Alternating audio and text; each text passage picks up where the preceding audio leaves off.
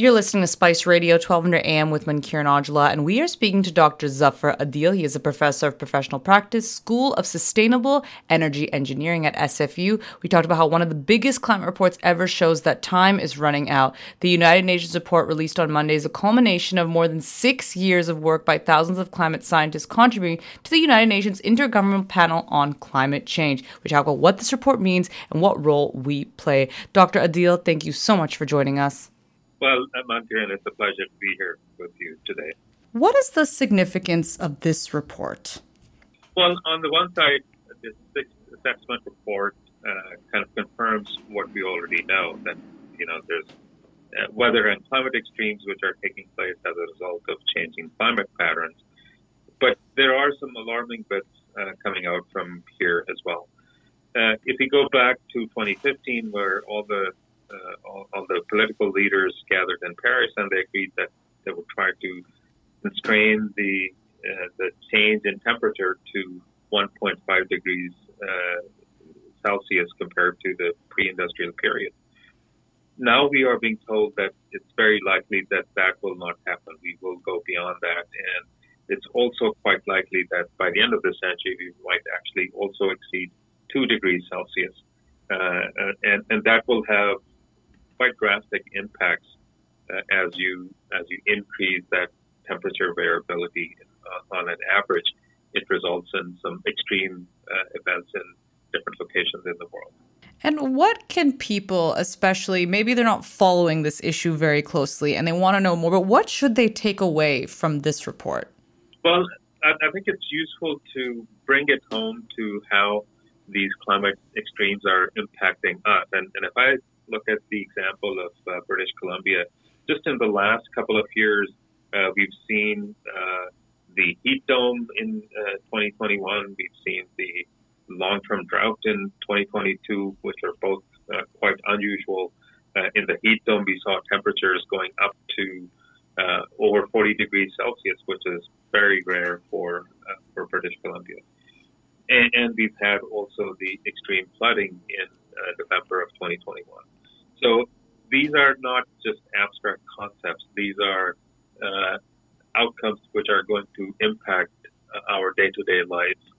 And the the forecast that's coming out from this report is that as the uh, as we emit more greenhouse gases, as the uh, temperatures on average go higher, uh, we will see uh, more and more of these extreme events taking place.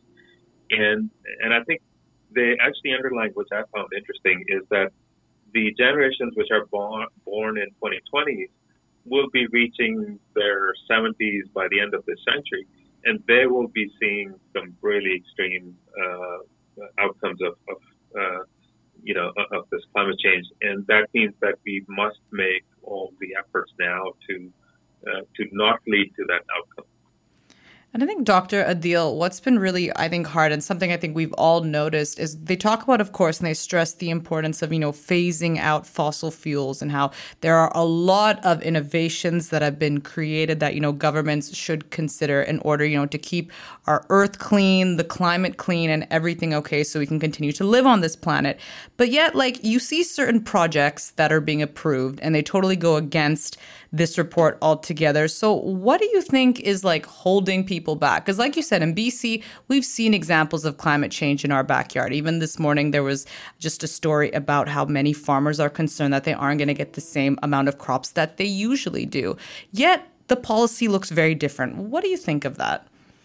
Yeah, I think in some ways uh, there are uh, some some vested interests uh, from different, uh, for example, sector-based lobbies, uh, fossil fuel industry as an example, uh, which stand to benefit from continuing with the with the current way of operating and, and, not really look at different different options.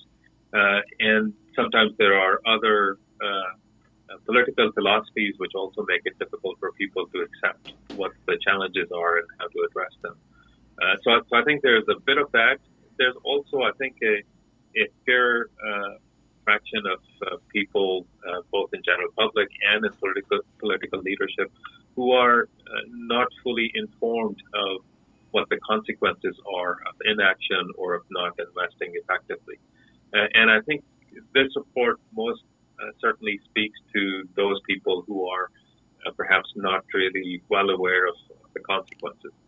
I think those who are on the the other extreme, who, who just think that climate change is a hoax, I don't think this report is going to make any difference on, on their perspectives.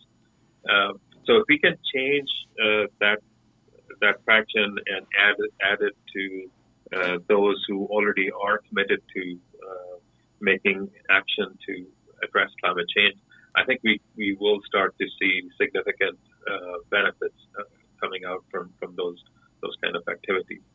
I think one sort of bright spot uh, in the in the report that I noticed was that it it mentions that a number of the mitigation options for reducing greenhouse uh, gas uh, emissions, things like solar energy, wind energy, uh, electrification of urban uh, systems, urban green infrastructure, uh, etc. These are becoming much more cost effective, and they are being supported by the public, and, and that's that's visible globally, and we certainly see that here in British Columbia as well. That that there is increasing public support, and they are these options are more cost effective as well.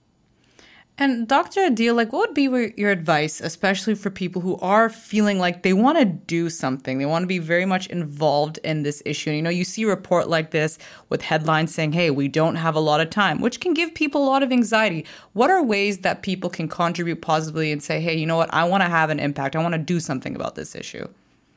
Well, first of all, I, I think uh, it's important to emphasize that there's actually a lot that can be done both at the individual level and at the level of governments at different levels to actually make an impact. I'm an eternal optimist, and I think that we will actually uh, get out from, from under these kind of uh, you know extreme outcomes that that we uh, that we see emerging. Uh, so, what can people do? Uh, first, uh, they need to inform themselves of what the issues are and, and you know how things can be done better. And if they gain that knowledge, that will lead to hopefully better consumption patterns. Uh, so, being very mindful of the carbon footprint of things we purchase, uh, be more conservative, uh, you know, recycle and reuse um, uh, more more items, and so that we are not a an excessively consumption based society. Mm. There's also actions that the public can bring as a pressure on the political leadership to do more. Um, as we saw in the last federal election, uh, climate change was a significant issue. And, uh, you know, if I were to look into the crystal uh, ball, I would say maybe future elections uh, in, in Canada are also going to contain climate change as a, as a significant uh, deciding element. So we as an individual can, can uh, sort of bring our uh, perspectives and knowledge to bear on that political process as well. I like that you're optimistic because Dr. Adeel, when we talk about this issue, it gets people, a lot of people nervous and stressed. So knowing that they have a part to play is super important. And Dr. Adeel, before I let you go, do you sometimes find too that people may look at this report and sometimes they feel like, okay, once again, they're saying we only have so much time left. And you kind of keep seeing the messages play over and over again. Do you sometimes think people just go, okay, well, it is what it is kind of a thing?